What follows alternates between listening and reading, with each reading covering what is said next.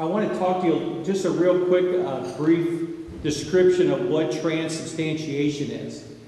Um, a lot of you, I hope again, I'm hoping I'm repeating myself here with transubstantiation.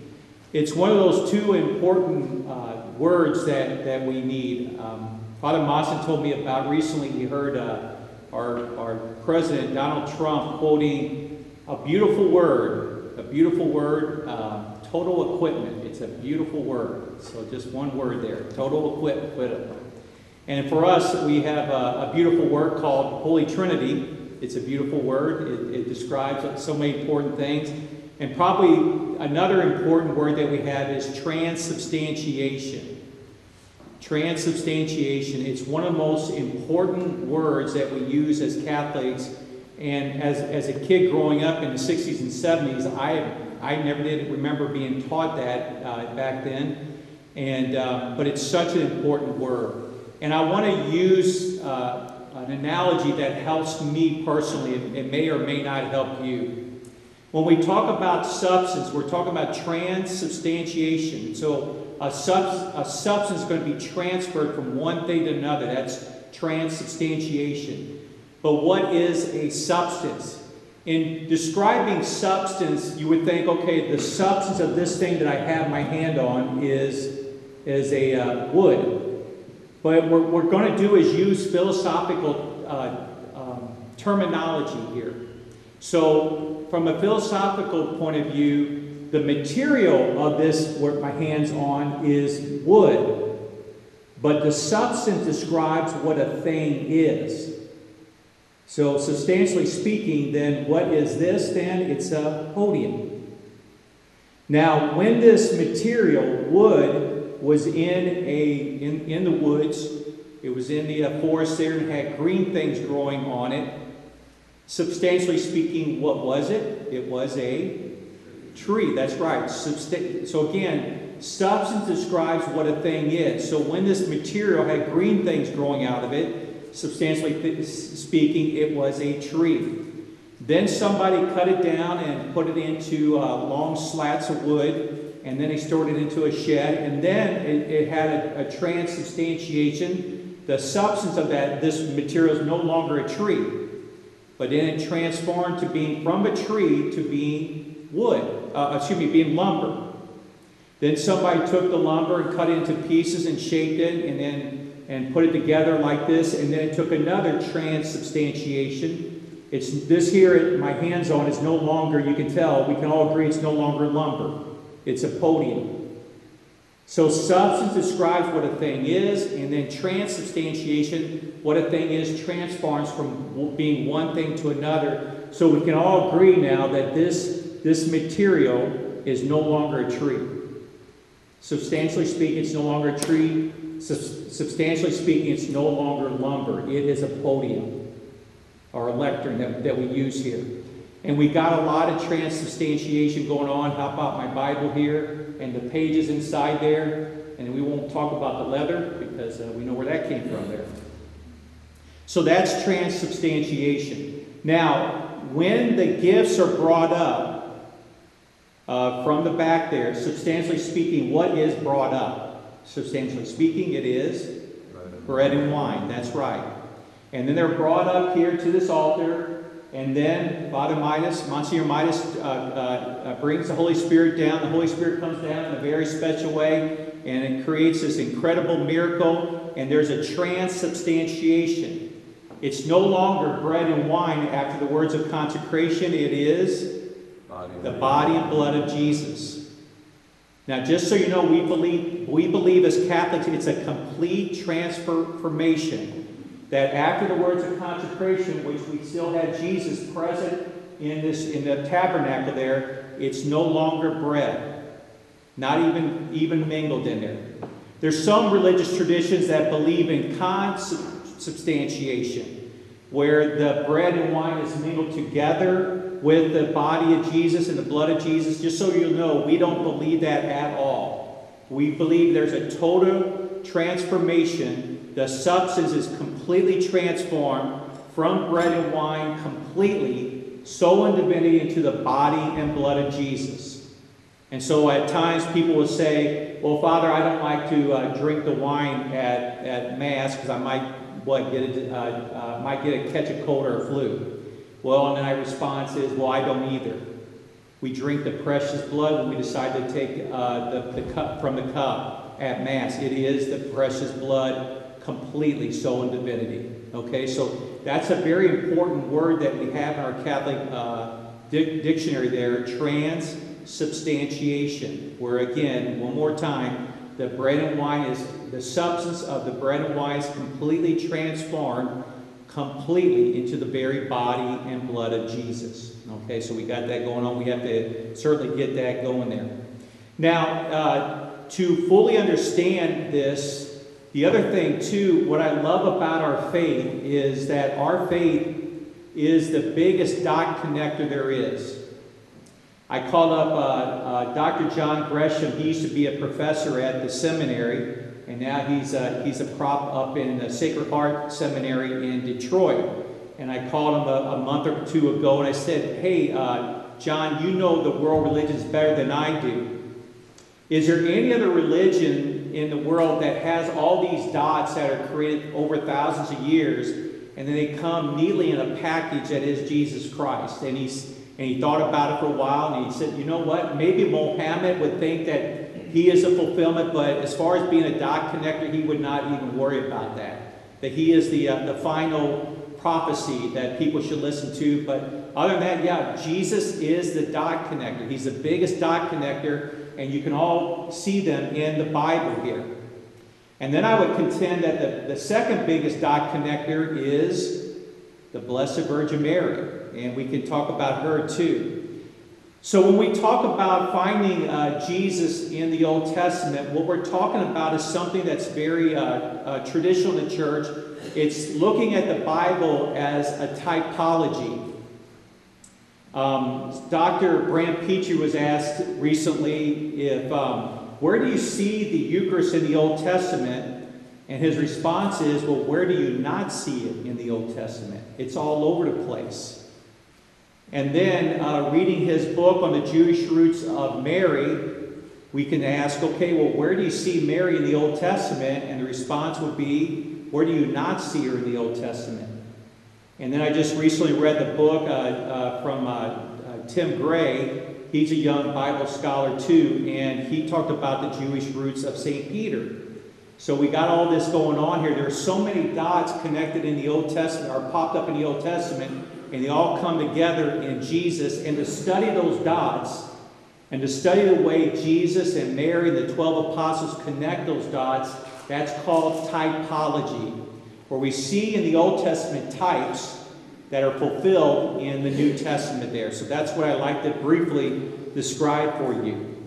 In order to do that efficiently, we need to, again, reaffirm what we know about sacred scripture. So what I like to do is simply uh, go over a brief history of sacred scripture, uh, the Old Testament, or the Jewish scriptures. So we know that God created the world. He created Adam and Eve. And then after that, he, uh, he, they had uh, two brothers, and one of them killed each other, and that's a, you know, that's where sin, that's what the result of sin happened. Uh, but then we see in Genesis how God moved on this unassuming old guy in the middle of the desert, and his name was, starts with letter A, Abraham. That's right, his name was Abraham. And then God uh, promised Abraham that, uh, uh, that his descendants would be numerous as the sky. He also promised Abraham that this, this promised land. And he actually showed it to him. And then Abraham had uh, two children. You remember what the two children were? Isaac, me, Jacob and. No, no, that's right. It is Isaac. I'm almost messed up here. Isaac, yeah, that's right. It is Isaac. And then Isaac had two children, uh, two boys, and that was uh, Jacob and Esau. Thank you, thank you. Man, I'm losing it here. Esau. And then uh, uh, Jacob eventually then wins his father's blessing. And then Jacob wrestles with this angel, if you recall, throughout the night. And then the angel, he, the angel couldn't best Jacob, and Jacob couldn't best the angel. And so the angel broke the hip, hip, hip socket of, of Jacob and decided to name Jacob another name, and his name becomes Israel, right? And then Israel has 12 sons and one daughters, and then those 12 sons have children. They have children that become the 12 tribes of Israel. So there we got Israel. Okay. So one of the favorite sons of Israel uh, is this guy named Joseph. And Joseph was uh, the second youngest of the 12 sons. And Joseph um, was kind of, um, the other brothers were jealous of him, especially the older brothers. They were very jealous of Joseph. And they were going to, one was going to kill him, and the other one talked him out of it and said, let's just sell him into slavery. So he gets sold into slavery, and he ends up in Egypt. And then Joseph has two talents, and one of them is he can, uh, he can interpret dreams, and the other one is that he's a very good organizer. As you remember the story, Pharaoh had this dream, and it involved seven good years of Jesus, excuse me, Joseph interprets seven good years of, of crops and then seven famine years. And then Pharaoh puts him in charge of when the seven good years happen, that you're going to organize and everything else. And so that's what Joseph does. After he's sold into slavery, he does this. He moves up the uh, social ladder in the Egyptian world. In the meantime, the 11 tribes and uh, the 11 sons and one daughter, they're, uh, they're in destitute and they end up uh, back with uh, they end up with Joseph. They end up migrating down to uh, to Egypt to feed themselves and to save themselves. So, and then eventually Joseph forgives his brother, reunites with his father Israel, and then that's where the twelve tribes of Israel remain for the next 400 years.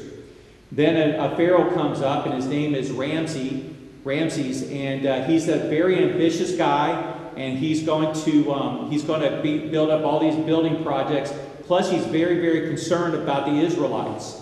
They are growing in mass. And he's very concerned they're going to overtake the, uh, the Egyptians, so he enslaves them hard. And then he obviously then, he, um, enslaving them. And, and then this is where a guy who uh, is very important, his name is Moses, right? Moses shows up on the scene. Moses then uh, kills an Egyptian for uh, being cruel to an Israelite, and then the Pharaoh chases them out. And then after that, then Moses is asked by God to come back and save the people from, from enslavement, and then that's what Moses does. He comes back boldly, and he's married and everything. And then uh, from that, then uh, we know that Pharaoh was obstinate. And then there's ten plagues. And you're familiar with some of the plagues like uh, uh, water turns to blood. Uh, we got hail. We got um, we got uh, locusts, frogs. We go on and on all these ten plagues. The one that I want to draw your attention to is that tenth plague, and that's the key for us. The tenth plague there.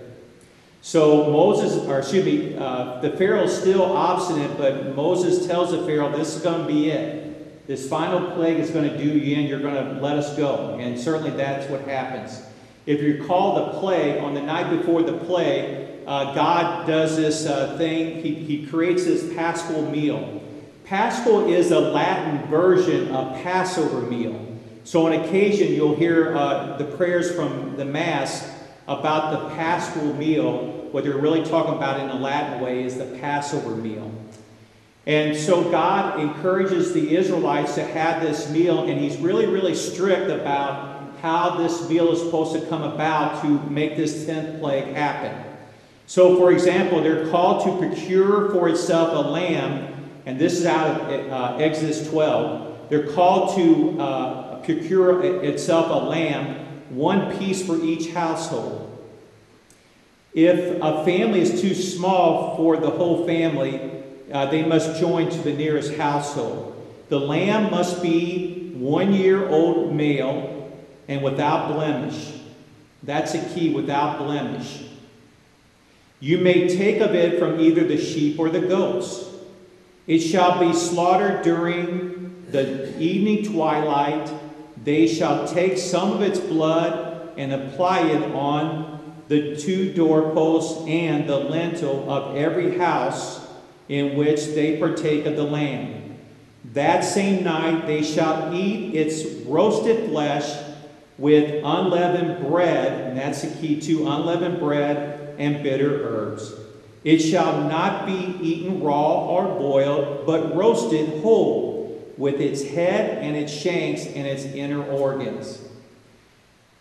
And none of it must be kept beyond the next morning. Whatever is left over in the morning shall be burnt up.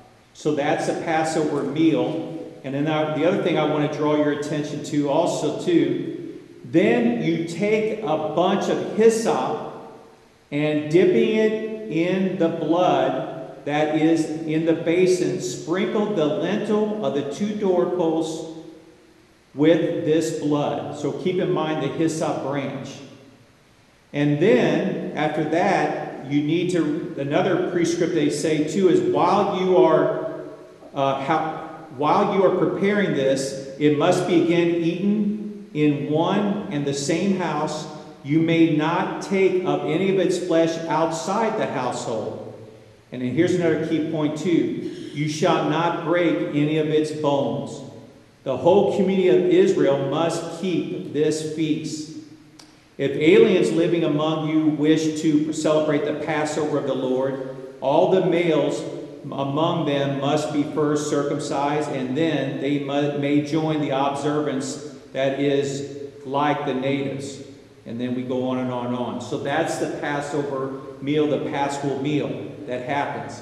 And then you know the story then. The angel of death came over the Israelites, over all of Egypt, and then it, it, it killed all the firstborn that was firstborn, a man, woman, a beast alike. The angel of death killed everybody, firstborn, except uh, the firstborn of those who had this blood uh, over the, the lintel. And then that blood saved the lives of the firstborn that was, that was stayed underneath the, the roof there. So that's basically the Jewish uh, Passover there that we see about then.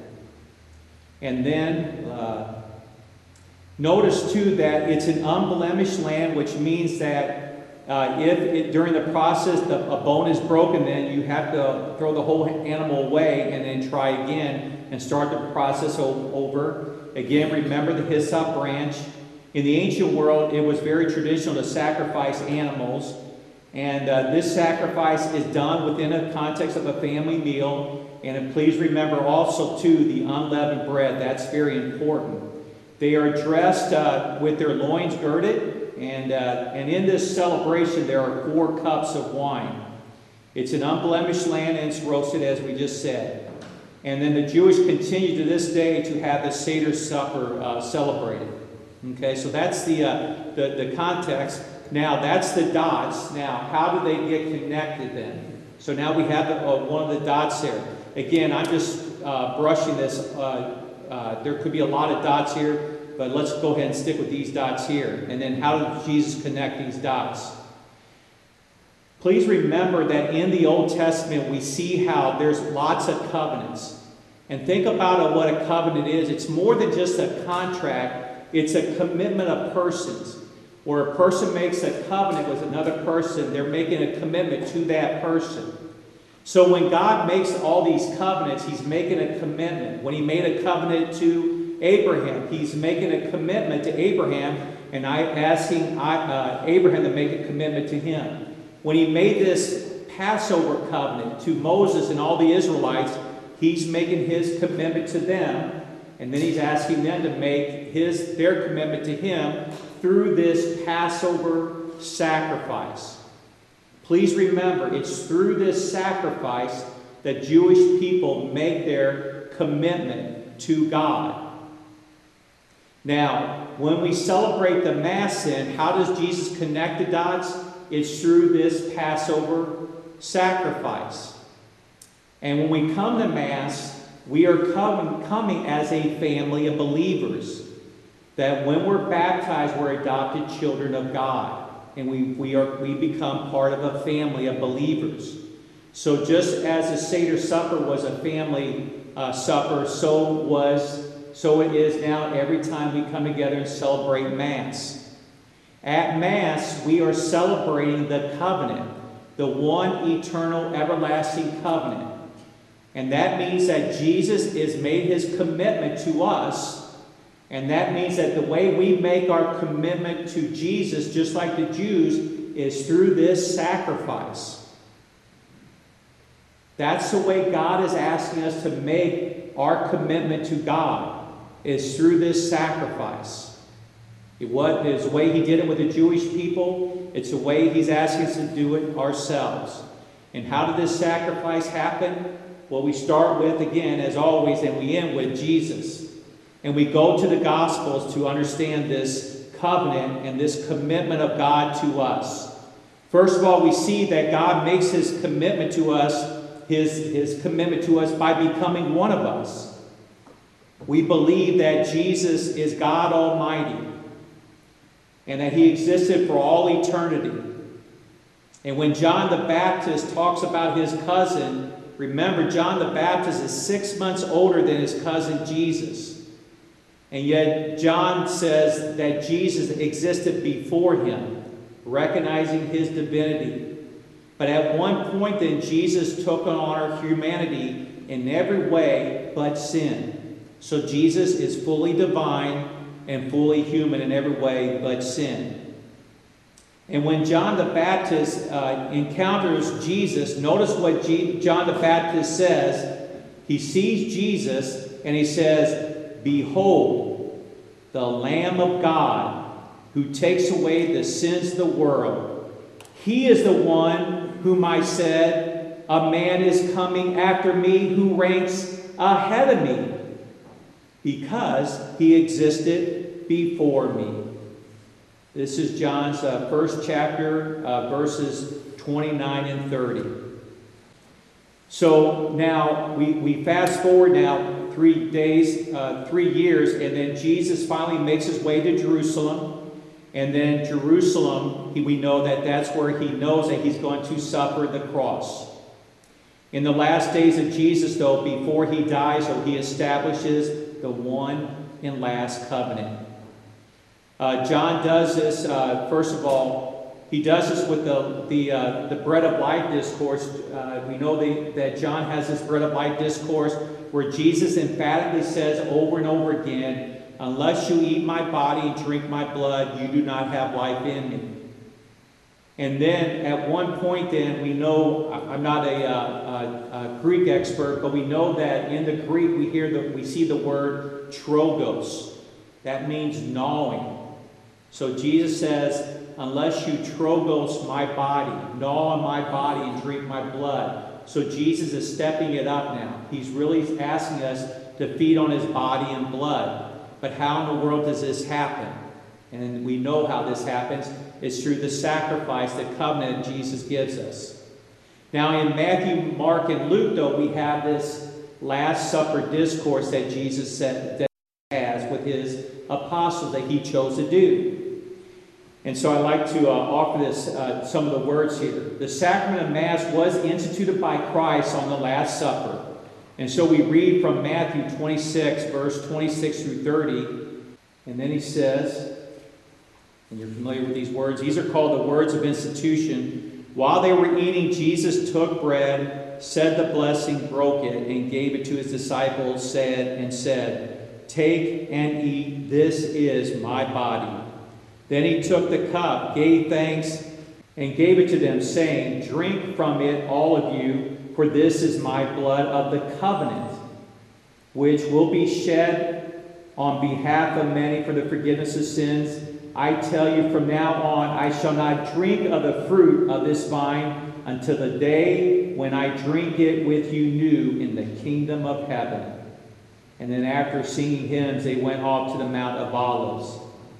So we know that Jesus celebrated this Passover on Mount Zion in the upper room. I had the pleasure of being there. And then, in order to get to the Mount of Olives, he had to go down the Kidron Valley and back up to the Mount of Olives, which is about a, um, a half a mile trip, not, probably not even that much. Now, notice how he interrupts the liturgy there. In the Seder Supper, there are four cups that you, you eat, uh, you drink. And he interrupted, he didn't drink of this because he even said, I will not, I shall not drink of this fruit, this particular cup of the vine until I drink it new with you in the new kingdom of my Father. Okay? And then the, the bread that he uses is this, in the Seder Supper, at the end they use this sweet matzah bread also. And then that's where he says with this sweet matzah bread, this unleavened bread, this is, this is my body. And then we know the story that he goes across the Kidron Valley and, and then he goes to the Mount of Olives and he prays. He leaves the apostles in this cave that's still there, there to this day. And then he goes off with Peter and James and John and then leaves them a little bit further and goes a little further to pray. And with that prayer, then, he prays very diligently because he knows what's about to happen to him. And he prays to his Father, a very touching moment between Son and Father. He says, My Father, if it is possible, let this cup pass from me, yet not as I will, but as you will. And then we know what, remember now, if you recall now, he did not drink of the cup at the Seder supper. So, what cup is he talking about? And then you know the story then. Judas eventually comes to him with the clubs and with the, uh, the, uh, the soldiers to arrest Jesus. So Jesus is, is, arrested. He goes through this, this kangaroo court. And then eventually uh, they finagle Pilate to arrest Jesus or to, to crucify Jesus. And then here's uh, what happens then when Jesus is on the cross here then. After he makes it up to Calvary, which we had the uh, station of the cross, uh, Matthew 26 again, I want to remind you, he, he says in Matthew 26, I tell you, from now on I shall not drink of this fruit of the vine until the day when I drink it with you new in the kingdom of, of my Father. And note how the kingdom now is on the cross. So here Jesus at one point then says that I thirst. This is in Matthew's uh, uh, 27th chapter. One of them ran to get a sponge and soaked it in wine and put it on a reed and gave it to him to drink. Okay, so we got that. So that's Matthew's account. But now, uh, John, though, does something different, though. If we look at John's account there, he specifically uses the word hyssop, and this is a key here. When describing uh, Jesus taking the wine on the cross, which is the Mosaic prescribed branch that Jews used during the actual Passover meal in Egypt. And John goes on to talk about this. Again, this is John's version. Jesus said, I thirst. There was a vessel filled with wine, so they put a sponge, soaked it on in wine on a sprig of, of hyssop, and put it up to his mouth. And then he took the, uh, the wine on a hyssop branch, and then he said, It is finished. And then Jesus died. Now remember how what, what all the, the accounts of the, uh, the crucifixion Jesus is doing is they're trying to uh, reconnect then with the Passover supper.